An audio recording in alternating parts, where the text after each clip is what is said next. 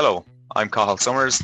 And I'm Deirdre Glynn, your Teagasc Sustainability Advisors, and you're welcome to the Teagasc Environment Edge podcast number 37, bringing you the latest information, science and opinion to improve farm sustainability. The farmer and the earthworm have a long-standing relationship, but now, more than ever before, we are discovering the huge contribution this army of small creatures make to our land. But are we doing enough to return the favour?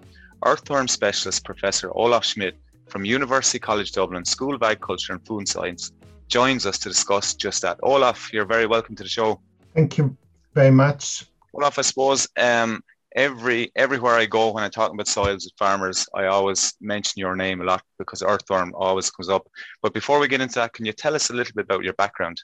I studied agricultural sciences in Germany, and then I did a master's in soil science in Aberdeen in the UK. And I actually moved here to Ireland in 1994 because there was the perfect PhD project about soil ecology, soil physics and earthworms. And I just, stayed because, I love it here. And there are lots of earthworms and there is a lot to research. So yeah, no, it's a great way to get in. And I suppose now you've mentioned earthworms. Look, the one thing I often wonder about is why have we become so interested in earthworms in recent times in particular? What's the fascination? Well, it's they are, hugely important, and they are, a major visible aspect of below ground biodiversity and soil biodiversity, which usually is hidden away, it's invisible and ignored and little known. But the big advantage of earthworms is because they are, soil macrofauna, they're very large, so you can actually see them, you can, dig them up yourself, you can show them to, farmers and land users, school kids and so on. They love them because who doesn't like an earthworm? And also, you see their channels, you see their casts and middens, and they are, extremely, useful to explain about, biodiversity, soil functions, and how important this, knowledge is, and this understanding. We do have many more, of course, soil microbes, and we have, mesofauna and mycorrhizal fungi and bacteria and all these, hugely, important functional groups, but they are not visible usually, and they are not as easy to explain, the interactions and so in the soil. I think you've nailed it there, because we can't see them sometimes, we don't believe that there's processes going on there. But how many earthworms would you expect to find in maybe a hectare of soil, a healthy soil, maybe? Yeah, I mean, we have looked, in many different ecosystems and land uses. So in Ireland, with its Atlantic climate, you would expect at least 100 worms, in a meter square, which is the equivalent of 1 million earthworms in a hectare. We could see more. And if you weigh them, let's say in a good pasture soil, we would have something like 2 tons of living earthworms in a hectare. Okay, and this is, if you ask me, a really useful figure to imagine that there is in the soil at least as much living biomass and living animal as you see above ground, as livestock. So they, in a way, are also livestock. We need to look after them. We need to feed them. And in exchange, they will deliver very substantial functions, and benefits for soil physics, nutrient supply, and so on. It's amazing the amount of worms that are there. That's a huge volume. Is there different types? I know we're probably all familiar with the lovely pink ones that we see at the surface, but is there other types as well? Ones, yes, no, we do have, something like 28 species of earthworms here in Ireland. which is, you know, a small subset, obviously, of the earthworms we would have on the European continent. I'm saying roughly 28 because we know now with molecular methods, you know, that some of them have cryptic species, which means, you know, they look the same if you use a microscope, but if you look at the DNA, they are different. But yes, so we do have many different species, and of these, about half are rare species, and or they would be limited to microhabitats, you know, let's say, you know, in stream beds, you know, in manure heaps, in bark and so on. But in a farmland soil, in a given field, you would expect at least 5 species at the same time. And in the best soils, for example, in UCD Lions Farm, there is a famous field where we have looked, we had 12 earthworm species in the same field, you know, and this is, you know, biodiversity. And if you look at them, you see that they have different sizes, different behaviors. They live, you know, in different layers of the soil. So some of them will live in, you know, in the litter layer and in the root mat, whereas some will dwell in the subsoil and, you know, and eat the soil. So yes, there is an biodiversity even within this one group of soil macrofauna. Olaf, I think Teagasc are leading the way really when placing the importance of soil structure, soil health, soil biodiversity.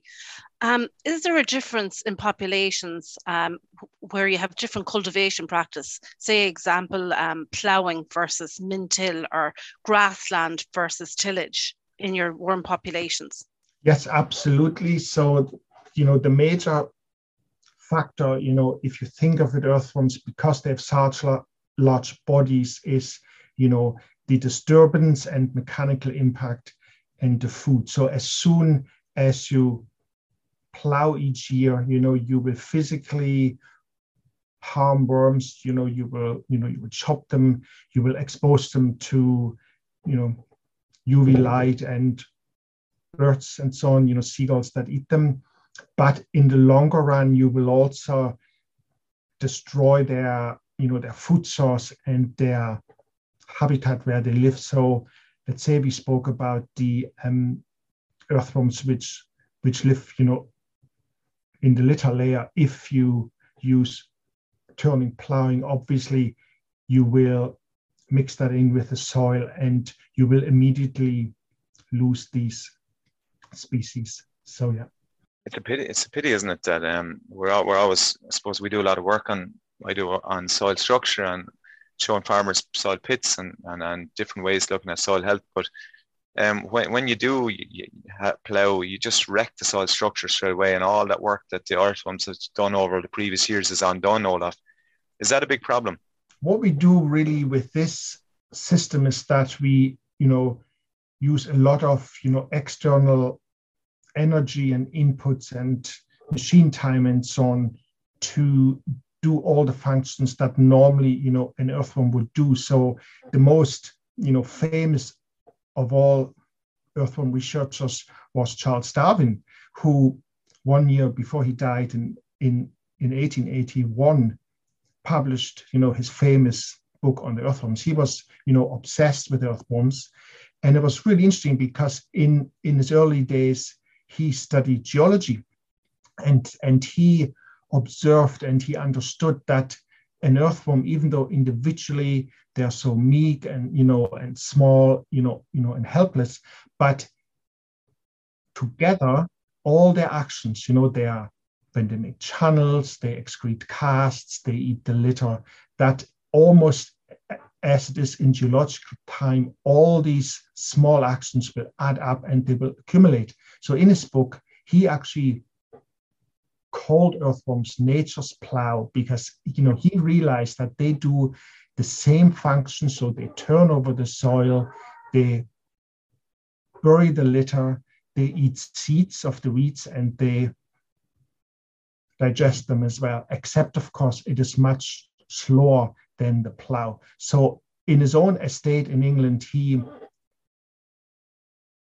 did some research and he estimated that in England, earthworms eat the topsoil layer roughly once every 30 years, you know, and it's in his book, and in later research, you know, it was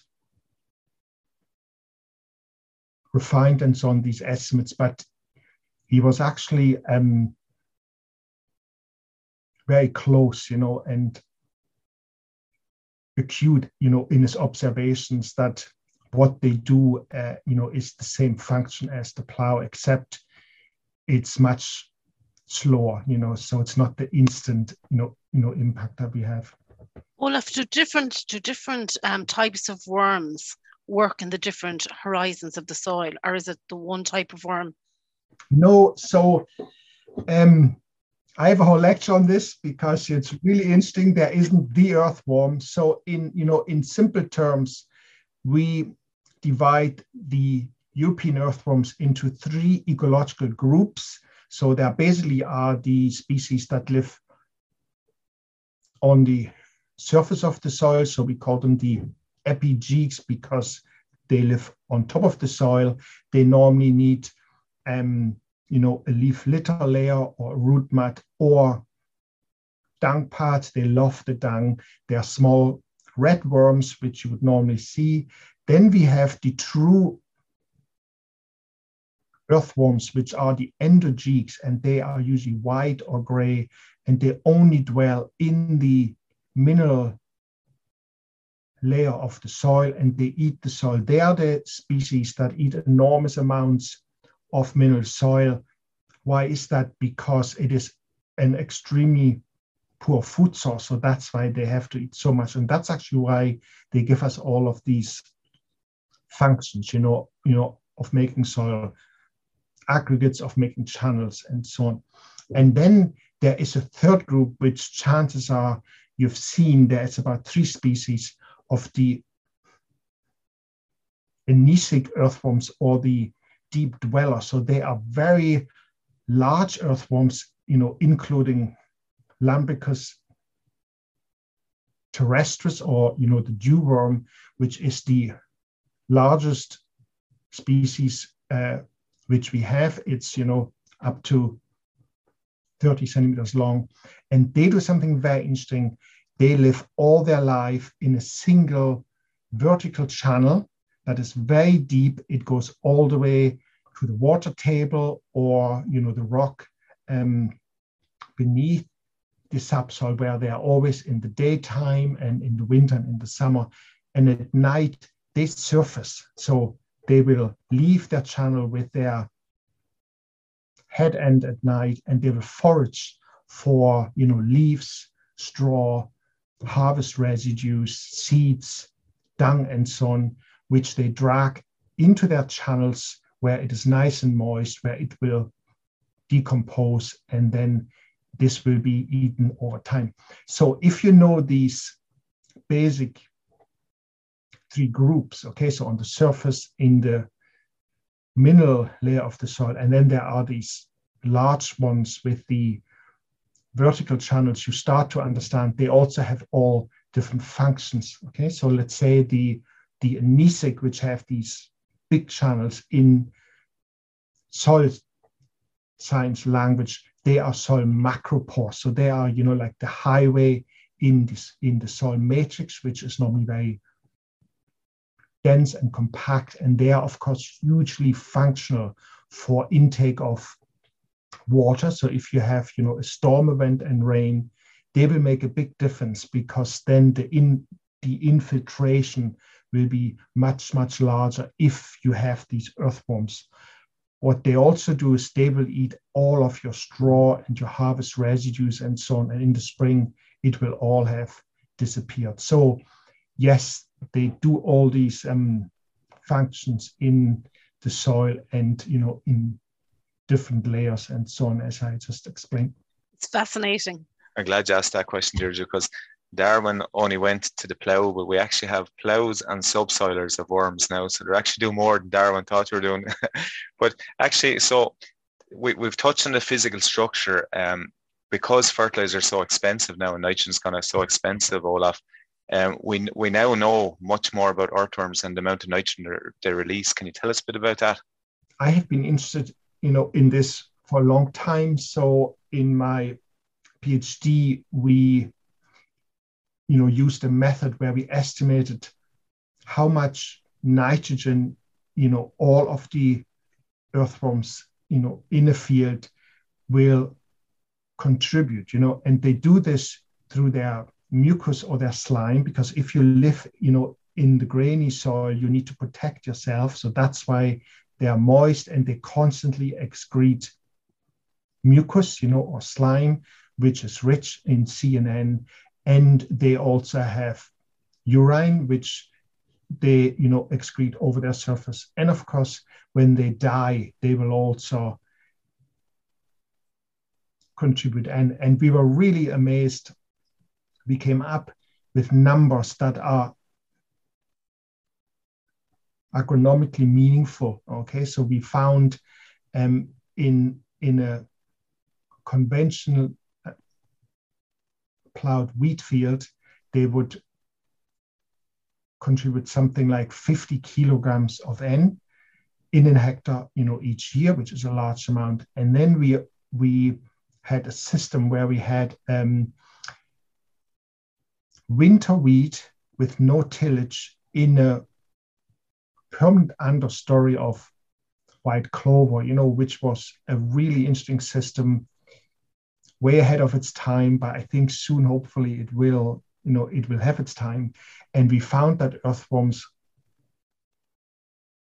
contributed almost 200 kilograms of N in a year in a hectare. So they obviously are very, a very large source of N. Now, recently, I was also interested to ask when they do this, because there is a sort of reason to think that the earthworm activity, when it's warm enough, when it's moist enough, may be synchronized with the N uptake in the crop, because, if it's moist and warm, that's when they both are active. So we did a really cool study with a PhD student, and we labeled live earthworms with a thing called stable isotopes. So it's it's like a tracer where you can chase and follow up the N that they excrete. And we did this in the lab, but also in the field. And we followed the nitrogen earthworms excrete into barley plants and into the aphids or the green flies that feed on the barley. So if you maybe would like to guess how fast did we find the earthworm N in the aphid, what do you think? Oh, you have to phone a friend who wants to be a millionaire. Okay. That's actually it's interesting, because one of my questions was going to be what form of nitrogen is it in, and I'd be a complete guess. I'm hoping it's within 20 days anyway, at least. Yeah. So in the lab, it was 2 hours. Oh my God. 2 hours, so quick, yes. Yeah. And in the field, it was 24 hours, which, in my field of research, was a little bit of a sensation, because what I said about, Charles Darwin and geological times and slow action, they do all this. But the end cycle, obviously, they also work very fast. Okay, so if you have a day where the earthworms are active, where the crops are active, where the roots are, the direct uptake of the nitrogen that was in the earthworm tissue by the root and the crop is extremely fast, which was very exciting, because it really shows that probably they supply the nitrogen where and when you need it for your crop, because they are active when it's moist and warm. So this was very exciting, and it was an example where, again, it showed there still are lots of things we don't know, about, soil function and the biology in the soil and the organisms and how they work together, so that was an exciting finding.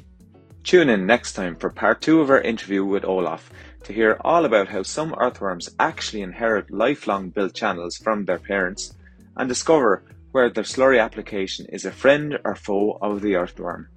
That's it for this episode of the Teagasc Environment Edge podcast. Thanks to Professor Olaf Schmidt from University College Dublin, School of Agriculture and Food Science for joining us on the show. Don't forget to rate, review and subscribe to the podcast. You can listen on Apple and Google Podcasts as well as Spotify. And for more information, go to the Teagasc website at teagasc.ie. I'm Cathal Summers. And I'm Deirdre Glynn. Join us next time for the Teagasc Environment Edge podcast, Signpost to Farm Sustainability.